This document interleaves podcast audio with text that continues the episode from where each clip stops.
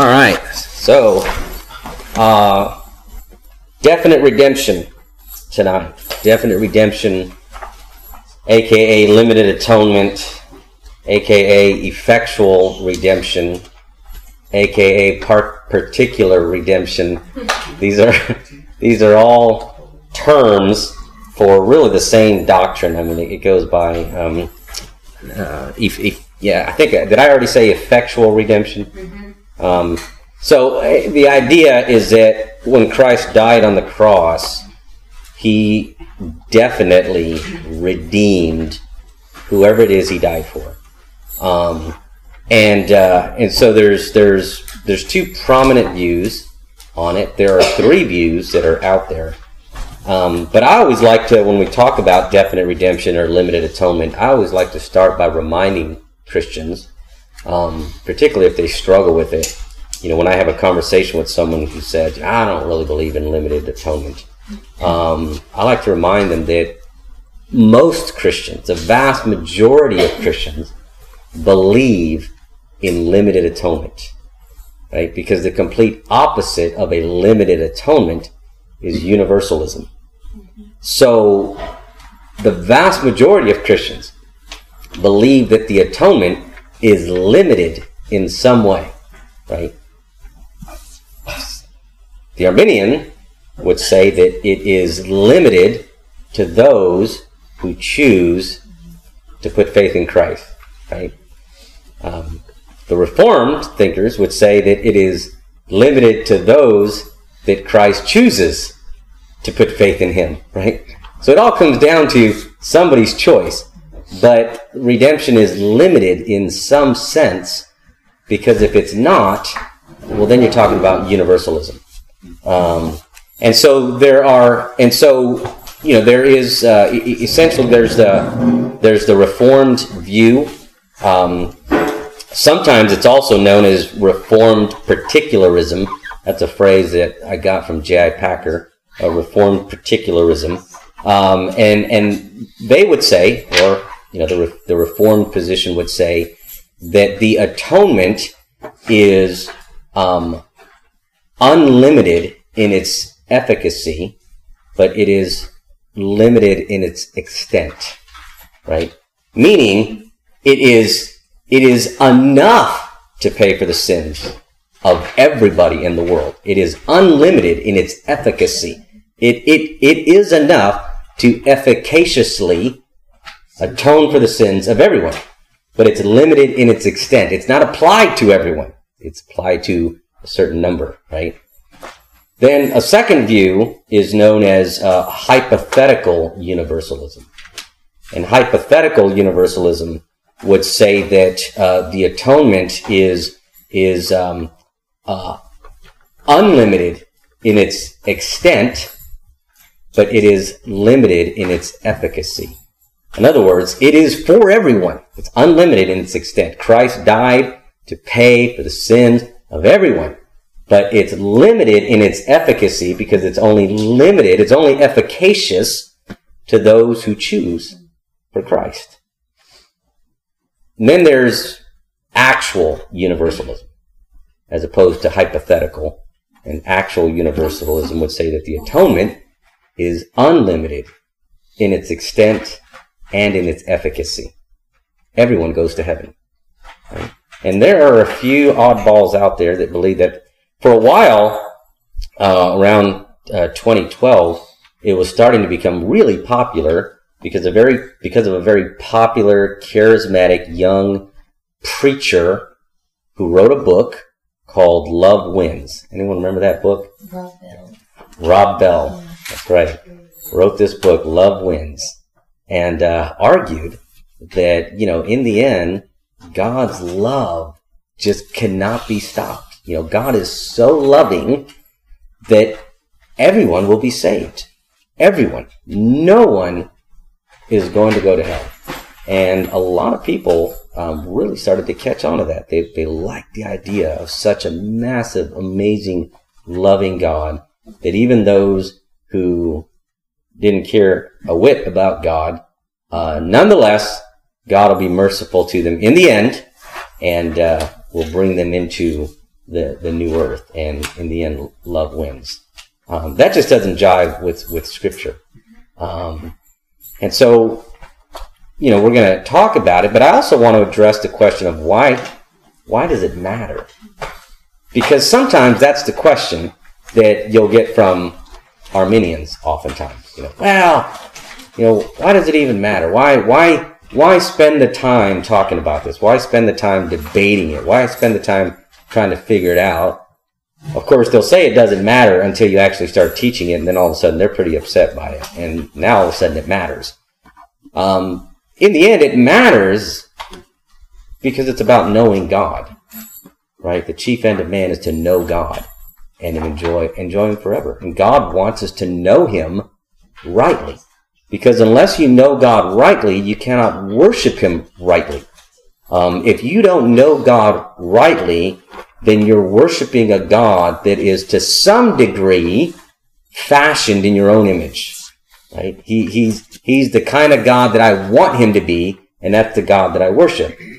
But who is the, the, the one true God of, of, of the Bible? Who is the one true God of creation? What is that God like?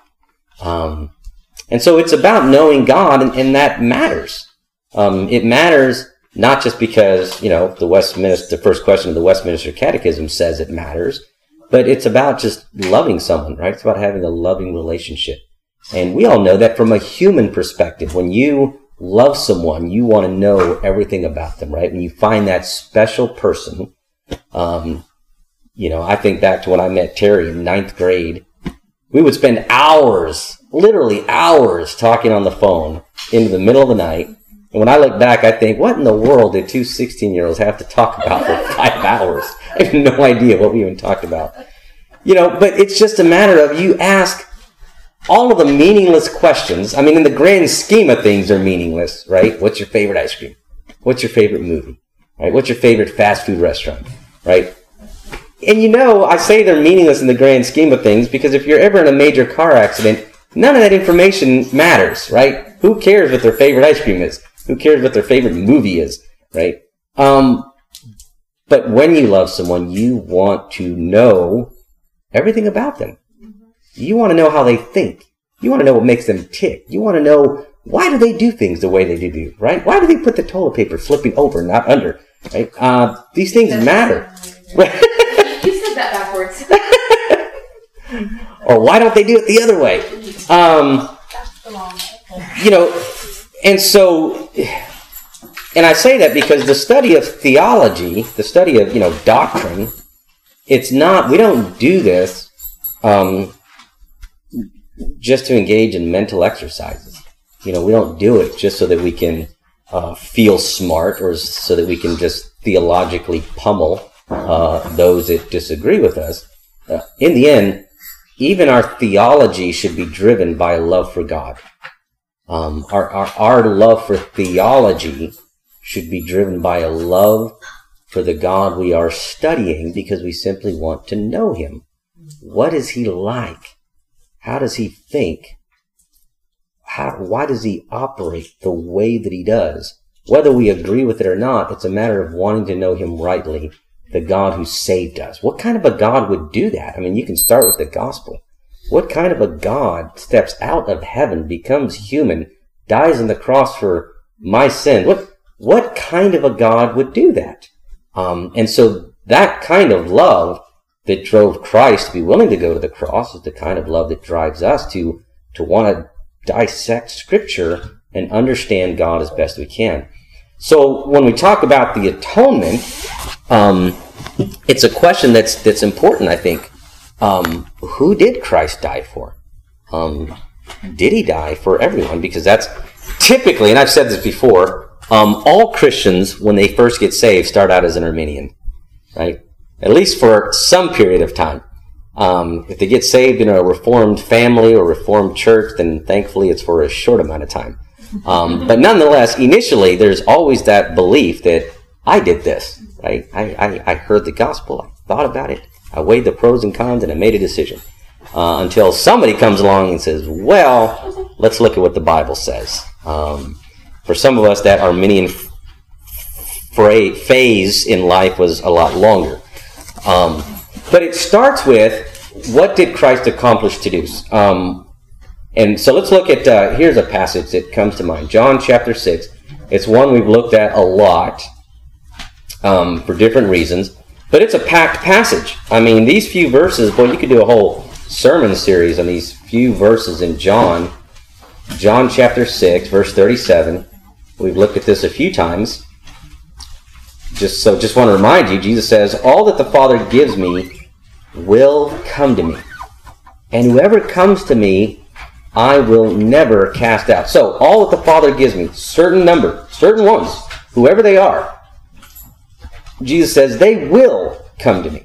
And those who come to me I will never cast out. For I have come down from heaven not to do my own will, but the will of him who sent me. And this is the will of him who sent me, that I should lose nothing of all that he has given me, but raise it up on the last day. It's important to keep this in mind as we begin to talk about the atonement. That Jesus came with a mission, and that mission was, My Heavenly Father has given me certain ones. Now, for the sake of argument, let's just say we don't know who those are. Maybe it's everybody, right? That's what Rob Bell would say. Right? Did God give everybody to Jesus, or did God only give a certain number to Jesus? But whatever the answer is, he's given Jesus certain ones, and Jesus says, They will come to me, and I will not lose one. Um, so, right there, it raises the question almost immediately that um, that if Jesus, you know, if if if if if only some are going to be saved, and only God and, and the Heavenly Father only gave some to Christ, and only those will come to Christ, and only those will never be lost, then why would Jesus die on the cross for everybody else? I mean, if he already knows the Father has not given me all of these, and these will not come to me, and these will be eternally lost, then why would Jesus die on the cross for them? So it just defies logic to even think that way. So the only explanation you would have to argue that everybody was given to Jesus, but there's too many texts that fly in the face of that thought. Um, one is Matthew chapter 7, verses 13 and 14.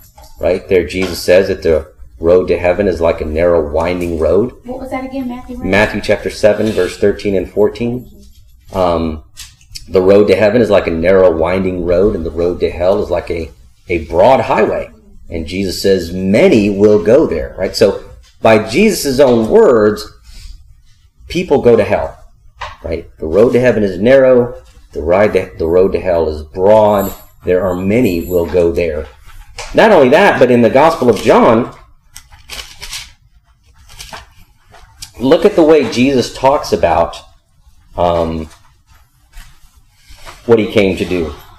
You look at Matthew chapter 10, and, uh, and we've looked at this one before as well. Matthew or John? I'm sorry, John. I'm sorry, John 10. John chapter 10. So meant for you to just flip to the right a little bit. John chapter 10, uh, verse 11. And Jesus says, I am the good shepherd. The good shepherd lays down his life for the sheep. He who is a hired hand and not a shepherd, who does not own the sheep, sees the wolf coming and leaves the sheep and flees, and the wolf snatches them away and scatters them. He flees because he is a hired hand and cares nothing for the sheep. I am the good shepherd. I know my own, and my own know me, just as the Father knows me, and I know the Father. So he's saying, whoever these sheep are, I know them, and they know me with the same level of intimacy as I know the Father, and the Father knows me. And then he says, and I lay down my life for the sheep. Right? So he's the good shepherd, and he has certain sheep. Those sheep are those that the Father has given him. And Jesus says, I lay down my life for them, right? The good shepherd doesn't lay down his life for someone else's sheep. He lays down his life for his own sheep. And so Jesus even talks about his own, uh, the, the, the, the whole purpose in which he came was to lay down his life. The Father has given him certain ones. He will not lose one. He lays down his life for the sheep. So there the, there's the extent of the, the atonement, right? In, in terms of it's applied to the sheep. Um, not only that, but the Bible uses legal terms and even financial terms to talk about uh, those for whom Christ died. Uh, Colossians chapter 2.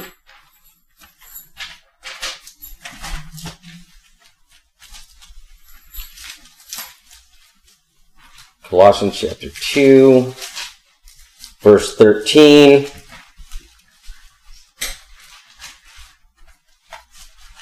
Scripture says, And you who were dead, remember he's writing to believers, he's writing to the church in Colossae, and you who were dead in your trespasses and the uncircumcision of your flesh, God made alive. So there's that resurrection language that Paul is so fond of. God made alive together with him, having forgiven us of all of our trespasses. How does he do this? By canceling the record of debt that stood against us with its legal demands. This he set aside, nailing it to the cross. Right? So the Bible is clear that when Christ died on the cross, he canceled the record of debt. And we all understand that kind of language. I mean, if you own a home, right, if you're paying a mortgage, right, you, you owe a debt. You don't actually own your home. I was just talking to my kids about this the other day. They were asking us about owning a home and I, I made the statement, well, we don't actually own the home. The bank owns the home because we're making payments on it. And then, and then I, I said, you know, until we pay it off. And then Terry chimes in and says, well, even then we don't own it. Then the state owns it because you got to keep paying taxes on it. So then we got into this whole political discussion with our kids about who actually owns the property, right? We never really own it. And somebody else always owns it. Um, but, but nonetheless, at least in terms of a, a, a debt that is owed, uh, the bank owns it, right? And until that debt is paid off, but once the debt is paid by me or someone else, then I am free from that debt. Um, and this is where, you know, you get uh, our Arminian friends, our Arminian brothers and sisters in Christ, who will say, yes, but but faith is required. Well, then they're not reading this text. They're not taking this text at face value. Because if someone goes to my bank, even without my knowledge, and pays off my mortgage for me, right? Some rich uncle walks in and says, I'm just going to pay off their house, right? It'll be a Christmas present. You can surprise them by sending them a letter or the, the, the deed and saying, well, it's been paid off. You now own it. Um, right. So, someone does that without my, without my knowledge right? And I get that letter in the mail, whether I believe it or not is irrelevant. I mean, I go to the bank and say, I don't believe this. I want to make a payment on it. They're going to say, you can't make a payment on it. It's been paid. Right? I mean, I'm so, we can't take your money, Mr. Maldonado. You can try to give it to us all day long. It has been paid. Right? Um, and it would be unjust for them to try to make me pay it. Right? We all understand that. If they said to me, well, since you don't believe it, then we'll let you keep making payments on it, right? Pretty sure that's illegal, right? they, they, they, they, can't say since you don't believe it, you can, we'll just take your money and we'll stuff it away somewhere because you don't believe it. That's fine. Keep paying us. We'll just keep it, right? They can't do that, right? They, they would have to say, we cannot, sorry, we can't take it. Um, if the debt's been paid, the debt's been paid. And so the question is that if Christ paid the debt of everybody, then why does anybody perish? Why does anybody perish? Now, again, when the Arminian says, well, because they refuse to believe, well, then you have to go back to the question that Arthur Pink asked in, in his wonderful book, The Sovereignty of God. Uh, he, he asked the question, well, is unbelief a sin? And if unbelief is the, if the refusal to bow the knee to Christ's lordship, if that is a sin, then did Christ pay for that sin? Or did he only pay for all of the other sins and that, and not that one sin? Um, so it, it begs the question, the obvious answer then that puts them on the horns of a dilemma. Christ paid the debt.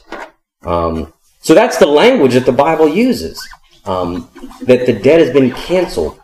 So the question becomes, okay, we still have to really find a text that says, well, who, to what extent? I mean, we know that all that the Father has given to me will, will come to me, right? They will come to me. Um, they will not be lost. They will not be cast out. Jesus says, I am the good shepherd.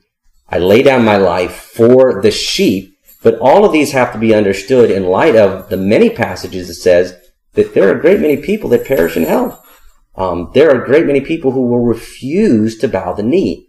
So universalism simply doesn't work. Um, the Bible, when, it, when we study passages on hell, hell is eternal. It is the place where the worm will not die. It is the place that uh, Revelation chapter 20 describes as the lake of eternal fire, right? So people go there and they are there eternally. Therefore, Christ could not have died for everyone. Otherwise, nobody goes to hell, but we know that people do go to hell.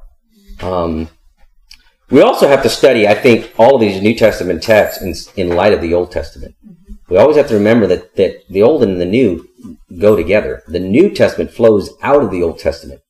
Um, particularly when we look at passages like when you study the book of Hebrews, right? The author of Hebrews goes to great lengths to point out that Jesus is the great high priest, and he's come uh, to fulfill what really all of the high priests in the Old Testament were not able uh, to accomplish. Because if all of the Old Testament laws, if all of the Old Testament sacrifices were able to really atone for sins, then why do they keep offering the same sacrifices over and over and over again, right? That's Hebrews chapter 10. He talks about that. But in Hebrews 9,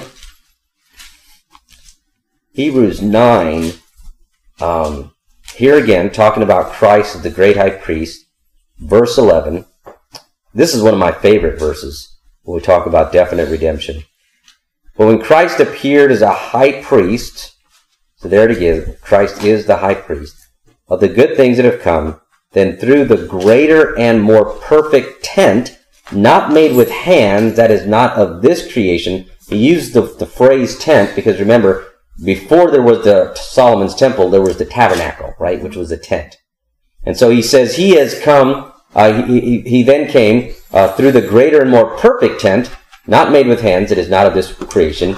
He entered, verse 12, he entered once for all Unlike the former high priest who had to go in every year, once a year, the Day of Atonement, they had to go and do the same sacrifice over and over and over again.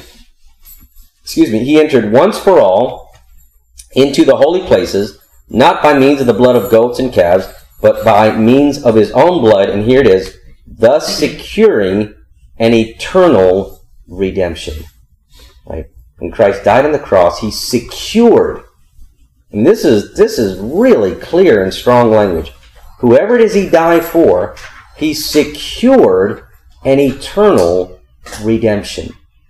Um, you know, if you were if you were going to travel somewhere, um, or or you yeah, if you were going to travel somewhere and, and, and and maybe your company booked a hotel for you and you called that hotel before getting on the plane I just want to make sure that I have a hotel room. And they said to you on the phone, yes, your hotel room has been secured for you. And it'll be waiting upon your arrival. Right? If you got there and they said, oh, we don't have a room for you, you'd be pretty upset, right? Because you said you had secured a room for me. That means it is there, it is fixed, and when I get there, it's going to still be there waiting for me. We understand that kind of language. And here we're told that Christ, as the great high priest, entered into the eternal uh, tabernacle with his own blood, and he secured an eternal redemption. And see, this is where all of these doctrines go together. When we talk about the perseverance of the saints, what makes that doctrine so sure is the fact that whoever Christ died for, he secured an eternal redemption. They cannot be lost. They can't lose their salvation. It is once for all a done deal for those who have placed faith in Christ, for those for whom Christ has died. Um, because again, when we go back to the Old Testament, you know, uh, I started to say that the that these two things go together, and in the Old Testament, we see this doctrine there. When the high priest entered into the Holy of Holies once a year to offer up a sacrifice, who was he offering that sacrifice for? Sins of the people. Yeah, Yeah, which people? Whose people? Just people. God's people, right? Yes. So, you know, where you're just talking about people think that they can lose their salvation. Do you think that they oftentimes just confuse that with backsliding, or just kind of, kind of letting the woes of the world, you know, beat you down, and you kind of just fall away? But I'm trying to think of the way to say it, like, um, like when people say, "Oh, they lost their salvation," or they could lose their salvation, is it could that be just confused with, like I said, like somebody um, going to church and they lose uh, they lose a loved one or something so precious to them that they just can't understand, you know, why God would do such a thing, so they just say. Um, that's not for me. I don't believe that anymore. I mean, you don't lose your salvation, but you lose your your passion and your earth, your love for Christ. I mean, That's a difficult question to answer, and, and here's here's why I think because on the one hand, it could be that yes, they've fallen into a backslidden state, like many true Christians do. Um, but those who are genuine believers will return, right? So it may be that they have simply fallen into a temporary backslidden state, um, are grieving the Holy Spirit, and because they've not been taught properly, uh, yes, they're confused and thinking, "I've lost my salvation," um, or they, or or or when they've come back, when the Holy Spirit has brought them back, they may look back on that and think to themselves, "I lost my salvation." But now I've regained it by, you know, recommitting myself to Christ, right? So, on the one hand, it may be that they're simply confused because they haven't been taught right. But on the other hand, those who think that way, the question has to be asked do they even have a proper understanding of the gospel? No. Right, right, And the reason I say that, I, I have personal experience with, I'm from Pennsylvania. And the Mennonites, as a sect, yeah, they believe they can lose their salvation. right, My, my roofers were Mennonites. They used to yodel. It was great to listen to them. Right. But I would have talks with him because they literally believe they can lose their salvation. I, and it's like they think it's a revolving door. It's like, oh my Right. gosh, if, if I just sin, man, I'm, I'm, lost again. right, And right. it's it's it's it's a Right. crazy it's a crazy. Na- Nazarites believe that too, the Church of the Nazarene, and there are certain charismatic Pentecostal groups that believe that as well. And you have to wonder if if they even, and that's where I, you know I'm going to stop myself. I don't want to judge um, and say that anybody who holds to that can't possibly be saved. Uh, they may, um, but it does raise the question: Do they really even understand the gospel? Because those who do believe that in the end, they're really holding to some form of work salvation. Um, that salvation is faith plus works, it's Yeah. plus my labor, plus something I do. But we want to be careful because if we press that too far, the reality is that's what every Arminian believes is that salvation is some form of works between them and God, right? Because if you use the illustration with an Arminian and say, let me ask you this, is this how salvation works? And everybody's floundering in their sin. God throws out a life raft and says, if you'll climb in, I'll pull you to safety. Every Arminian is going to say, yeah, absolutely. Right? Well, isn't that a form of works? I mean, didn't you do something to get saved? Well, yes. But, you know, God did 99.99% of it, but you're still adding some work. So, at its core, at its, at its core, Arminianism is a false gospel. It really is. It's a false gospel. It's a it's a form of work salvation, but most Arminians don't know that.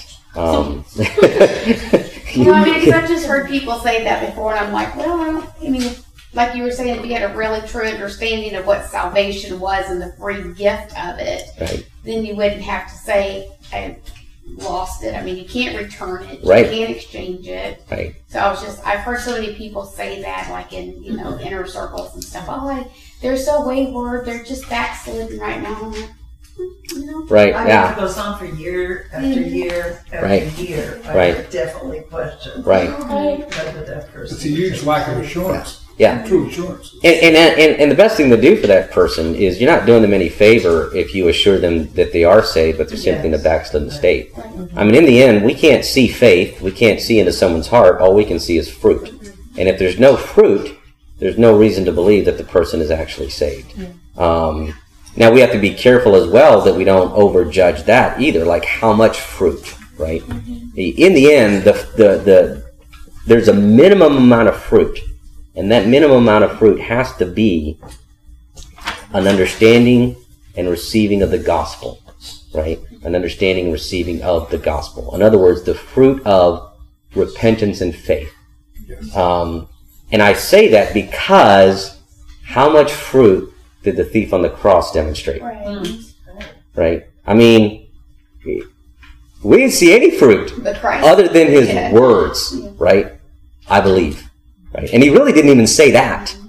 But ultimately, Jesus can see faith, and he could see this man has placed faith in me. Today you'll be with me in paradise, right? Um, and so it's really just faith. And so the faith, honestly, doesn't even have to be verbalized because the pre- thief on the cross didn't really verbalize faith, right? He didn't say, "I believe you are the Son of God." Um, but uh, confessed his guilt right. Jesus' innocence. yeah, Mm-hmm. yes. Jesus knows his sheep. and and, And Jesus sheep hear voice. sheep hear his voice. Today you'll be with me in paradise. So, um, but nonetheless, had he come off the cross, had somehow he lived, maybe they took him down, and he began to live his life. You know, we would expect to see a transformed life in in his life, right? The thief on the cross. We would expect to see a transformed life, and if we don't see some sort of transformation, to some degree, and I, and again, I say that to some degree because I have met Christians that I think are true believers, been walking with the Lord for decades, and uh, boy, just have not grown very much. A lot of it had to do with they've never really been discipled. They've been a part of a church that just doesn't teach the Bible, and they really just don't know know a whole lot. And that's that's unfortunate when you see that. Um, but nonetheless, many of them, I would say, yeah, believers. They just they really need to be in a more solid church, right? So we want to extend grace. Um, thankfully, uh, the only theology that we have to have right is the gospel, right? The gospel is what we have to have right. Um, and so again, you go to the Old Testament, and the high priest he offered the sacrifice for God's people, not for people in China, not for people you know um, in South Africa, uh, for God's people. So when you get to the book of Hebrews, the book of Hebrews, the author of Hebrews is driving home that point that Christ is that high priest who offers himself as a sacrifice for his people, securing an eternal redemption. Um, so I think the Bible is quite clear. Um, the Bible is clear that uh, that the the uh, that the atonement is is is unlimited in its efficacy. Uh, certainly, Christ's death on the cross was enough to pay for all of the sins of every person in the world, if He wanted it to. But it's limited in its extent. It's only applied to the elect. Um, now, of course, in a conversation like this, we have to deal with some of the obvious uh, responses that we get, some of the obvious texts that people will go to, um, right? Because the first response that you're going to get from anybody is, but the Bible says, for God so loved the world, right? that he gave his only begotten Son, that whoever believes in him shall not perish, right? Yes, Bobby. There's there's seven different words in the Greek for the word world. Mm-hmm. So Yeah. you have to say, okay, well, what does the world mean in this context? Right. Because it doesn't mean what people think it means. Right. Yeah. Yeah. Absolutely. Um, well, there's a couple of things to say about that. I mean, that's one, right? The, the Greek word, he's, he's referring to the Greek word cosmos. It, it can mean a variety of things. It doesn't always mean every single human being. And, uh, you know, there's a, there's a couple of examples um, we could look at. I'll just give you two. One is in um, uh, John uh, chapter 12. Uh, John chapter 12. Uh, Jesus' triumphal entry. Verse 19 So the Pharisees said to one another, You see that you are gaining nothing. Look, the world has gone after him, right?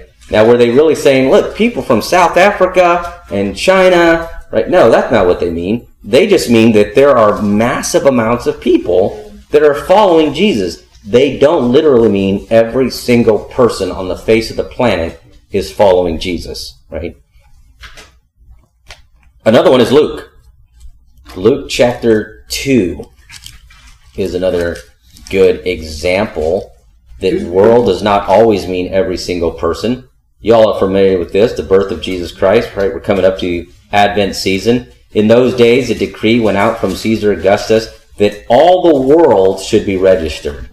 Well, we know that doesn't mean every single person on the place of the So planet. then back to what he was saying, just curious, because the argument had this argument, and this was presented in a, in a church we went to, that the Greek word for all means all.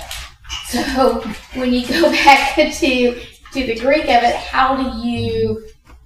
I mean, Uh-huh. that's that's just kind of like they're cherry picking. Well, the Greek word for all means all, so that Okay. means all. Well, right here, I just read Caesar Augustus that all the world should be registered. So then you can just, the argument goes right back at them. So Caesar wanted every person on the face of the planet to be registered, right? No. Okay. So, um, yes, all does mean all. The question is, what do we mean by world, right? It doesn't mean every single person. So when you talk about John 3.16, for God so loved the world, there's two things that can be said about John 3.16. One, what is the meaning of world? But two, even if you were to take it that way, ultimately they are reading more into that verse than is really there. Mm-hmm. When you just look at what the verse says, okay, for God so loved the world, okay, God had a love for the world. Let's assume that it's a love for every person. God so loved the world that he gave his only begotten Son, okay, that whoever believes in him will not perish, but have eternal life. Nowhere in that verse does it say Jesus died for every person. That verse simply doesn't say that, right? They're reading into it something that just isn't there. Everything about that verse is take it at face value. God had a love for the world, for humanity, for every person. You could even take it that way. That he gave his only son, that whoever would believe in him, we know not everyone will, shall not perish but have eternal life. It really is not talking about the extent of the atonement. Yes. Remind me, does the King James use the phrase whosoever? Uh, I think it does. A I little think bit it does. different Whosoever. than whoever. Right. Whosoever, I think that Right. connotation, at least in my mind, in English, has a little bit more of a hit than Right. just whoever. It's whosoever. Right. Yeah. A little, little bit different. And this is where the important hermeneutical principle comes into play that we always interpret the the uh, the, the the unclear text in light of the clearer text, right? There are passages that aren't super clear, and then there are others that are clearer. We interpret the less clear in light of the clear. So we interpret John three sixteen in light of John chapter six, verse thirty seven and following, where Jesus says, "All that the Father has given to me." they will come to me and I will not lose one of them. of them. Right, right. I will not lose one of them. Another clear text, the one we just looked at, Hebrews chapter 9, verse 12, that Christ died on the cross to secure an eternal redemption, right? All these texts tell us that Jesus died for specific ones. So whoever John 3.16 is talking about, not talking about the fact that Jesus died on the cross for everyone. Those other texts are far clearer. Yes, Bob. I can't remember. Did you mention John 17, 11, and 12, where he says, My sheep hear my voice? That's possession, right? Yeah, there. yeah, yeah. That, that's that's a definitive. That's a certain cer- set of sheep. Yeah. My sheep. Right. Not your sheep or their sheep, but my sheep. yeah. That's John ten. Yeah. Um, that's John ten. John 17, 11, and 12. yep, John 17. I think. yep. Yeah, he goes on to say that in uh, yep, verse uh, uh, Are you on 17, 11? fourteen. I am the good shepherd. Let's see. Um, I think it's John 17, 11, and 12. no, that's the that's the high priestly prayer. Yeah. Wait a minute, maybe, I, well, maybe I'm forgetting. It's John ten. Um, wherever, wherever it is, it's, I mean, it definitely signifies a particular Verse possession. 14. What is At least it? among 10, my, my 14. sheep, 14. my court. I am the good shepherd. I know my own. My own know me. Just as the Father knows me, I know the Father. I lay down my sheep. Uh, da, da, da. For this reason, I lay them down. Uh, 27. John 10 27. My sheep hear my voice. I know them and they follow me. I give them eternal life and they will never perish and no one will snatch them out of my hand. We looked at that one last week, perseverance of the saints, right? Yeah, thanks for bringing that up, Bobby. My sheep hear my voice. I know them and they follow me and I give them eternal life, right? And so the text is really clear there. But here's a here's a here's another one that is um, oftentimes referred to uh, is um, uh, First John. First John chapter one.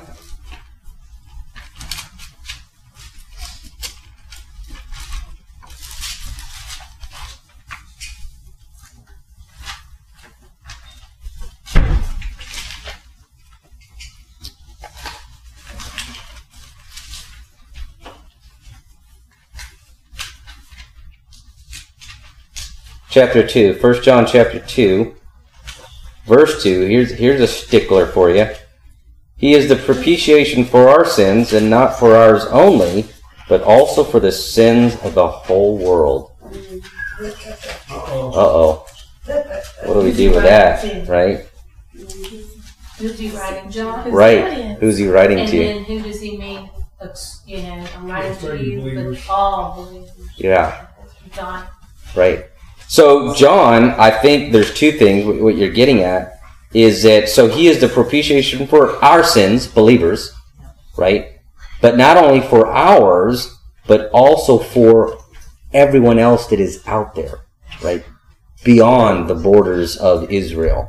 Um, and so John is simply making the point that it's not so much that Jesus died on the cross to pay for the sins of every single person, but that he is also the propitiation for every other nation, for every other continent, for every other people group that is out there on the face of the planet, and not just for Jews, not just for the nation of Israel. Yes, Shannon. Um, also, back in John, when the section "I'm the bread of life" in chapter 6, 33, "For the bread of God is He who comes down from heaven and gives life to the world." He talks about how, like you just said, like the it says the universal relevance and appeal to His saving work benefits those from every nationality whom the Father has given to Him. Right. As you're saying, not just Israel, but also. Yeah. Yeah. So all of these texts have to be taken together. And this is where we have to be careful that we don't just throw out one or the other. Mm-hmm. And so when we look at passages like this, again, we go back to passages like Hebrews uh, 9:12. He secured an eternal redemption. You know, you go back to passages like um, we just looked at, chapter 10, uh, verse 27. My sheep know my voice; they follow me, and I give them eternal life. Right? All that the Father has given to me will come to me. Those texts imply that Jesus does not die for every person. And Matthew chapter 7, verses 13 and 14, the road to hell is broad and many go there. The road to heaven is narrow, right? Um, so when Christ died on the cross, um, again, Colossians chapter 2, he canceled the record of debt that stood against us with its legal demands. It all ties together in the sense that, you know, we've been talking about um, the five points of Calvinism, right? Total depravity. We can't choose for God. Um, Jason, I'm not. I'm going to get to you in a minute. We can't choose. We can't choose for God. Um, we're dead in our sins, right? And so we looked at all of those passages that talk about we're blind to the things of God. We are enmity against the things of God. We are dead in our trespasses and sins. So Christ has to raise us to life. He clearly doesn't do that with everyone, right? He only does that with certain ones. And why would Christ die on the cross for the sins of those for whom he's not going to raise from the dead? If salvation is a matter of Christ raising people from the dead, he knows who he's going to raise from the dead. Those are the individuals that have been chosen from before the foundations of the earth, Ephesians 1 3. So why would he die on the cross for the sins of those that have not been chosen from the foundations of the earth? That he's not going to sovereignly raise from the dead? All of those texts would simply not make any sense uh, if we want to try to hold to the fact that Christ died on the cross for everyone. I think the struggle with people is that it sounds just sounds more loving that Christ died for everyone, but it doesn't jive with Scripture. Jason. This one's off topic, but if we have a chance to test on it, it'd be really interesting. So the Bible's pretty clear that blood is necessary for atonement. Mm-hmm. Everything from the Old Levitical law to Christ dying, blood had to be shed in order for any Yeah. atonement of God to actually happen. Right. So my question is, is what are the Jews doing? Because the animal sacrifice went out about 30 or 60 AD, according to my research from yesterday. Kind of fortuitous that we're into this. But then, like, they've got nothing to stand on. Yeah, it's And an you would think that'd be like their light bulb of like, oh, this guy who came into play. And off topic, Yeah. but That's a great question. I'll give you a short. I'll give you a really quick short answer. Uh, they have a completely different religion today. yeah, They they do not practice the Judaism of the Old Testament. They can't. Without a temple, without the Ark of the Covenant, they they're not at all. It is what they do today is a radically different religion than what you read about in the Old Testament. Um, because they can't. So then, how do they? How do they? What do they do about the whole idea of a Messiah and right all of those messianic passages? Um, what, do they, what do they do with Isaiah 53? Well, they argue that, uh, that, that, that those passages are about Israel and that, that the nation of Israel, the Jewish people, somehow will suffer for the sins of the nation, hence the Holocaust. They'll point to the Holocaust. They'll point to what's happening in Israel today. Um, and they have basically attempted to personify the nation as a whole. Um, but it's a different, it's a different religion because, yeah, they can't, they can't really atone for sins.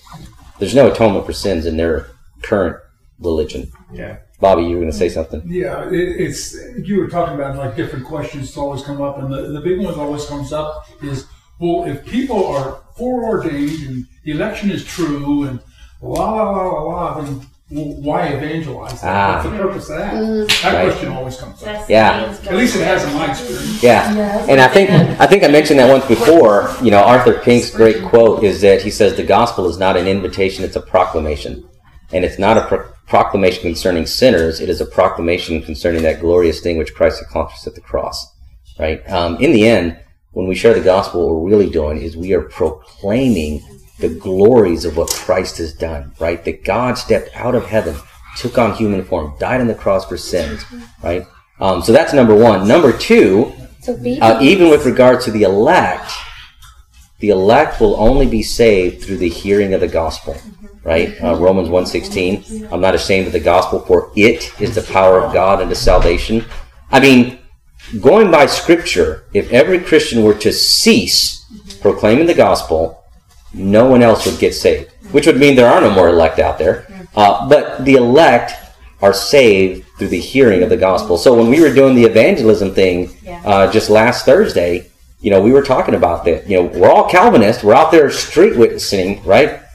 But why? The primary reason is to glorify Christ, right? You're glorifying God by saying, "Look at what He's done." Plus, it's obedience. I mean, we're You told know? to do I that. it's We're told, yeah. Right? And and it's just like fishing, right? We're fishing for men. And just like fishing, right?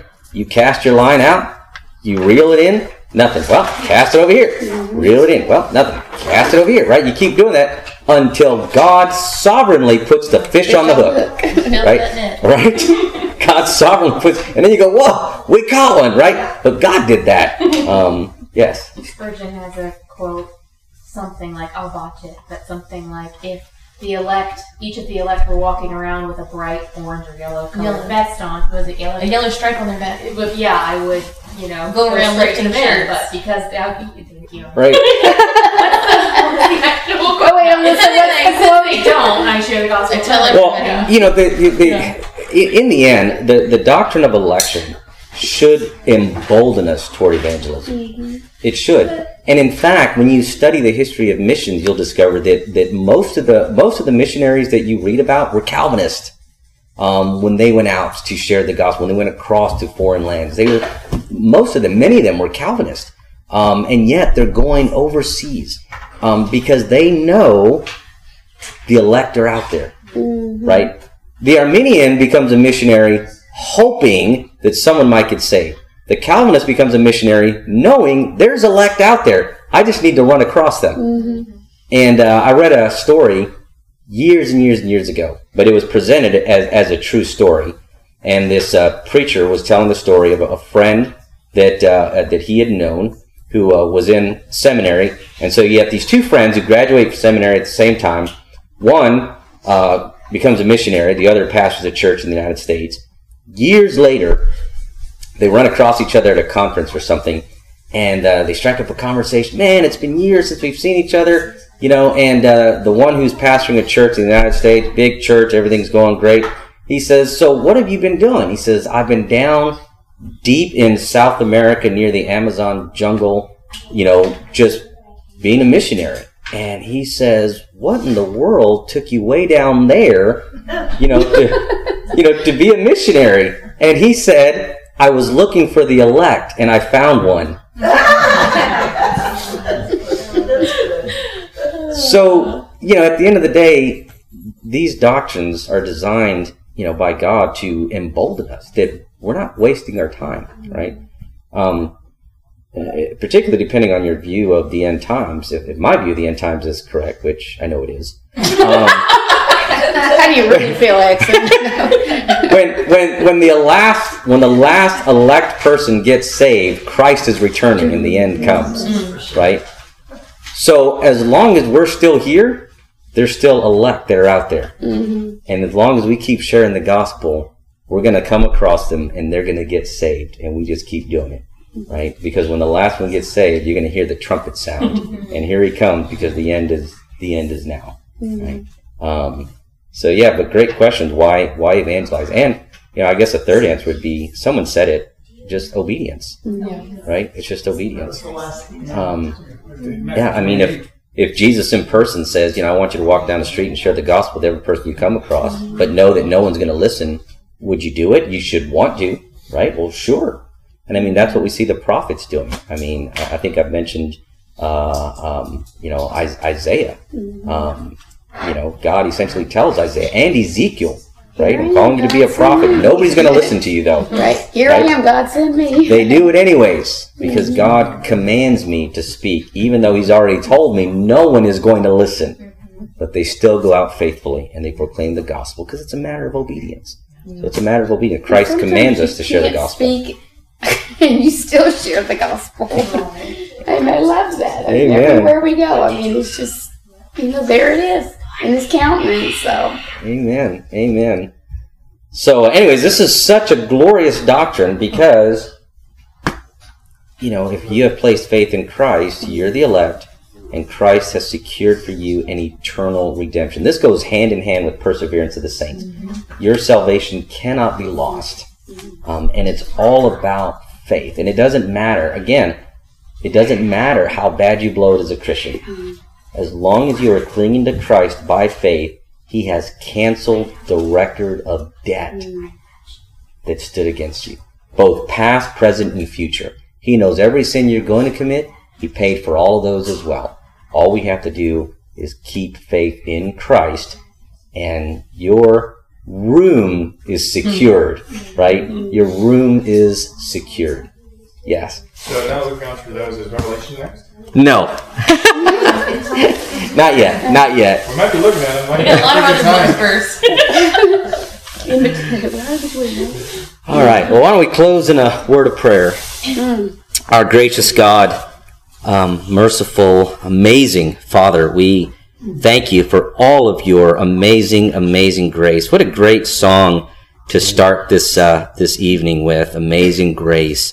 Um, truly, uh, it is amazing. Um, why you uh, have chosen to save a people um, unto yourself is just a mystery. None of us are deserving of it. We thank you, Lord Jesus, for your willingness to step out of the glory of heaven, to take on human form, uh, to, to take the punishment um, for us that we are surely deserving of. And Father, we pray that by your Holy Spirit, you would enable us to just uh, keep faith in you to know that our eternal redemption is not based on anything that we do, but is simply based on all that you uh, have done and will do for us. And we thank you, we praise you, we worship you. In Christ's name, amen.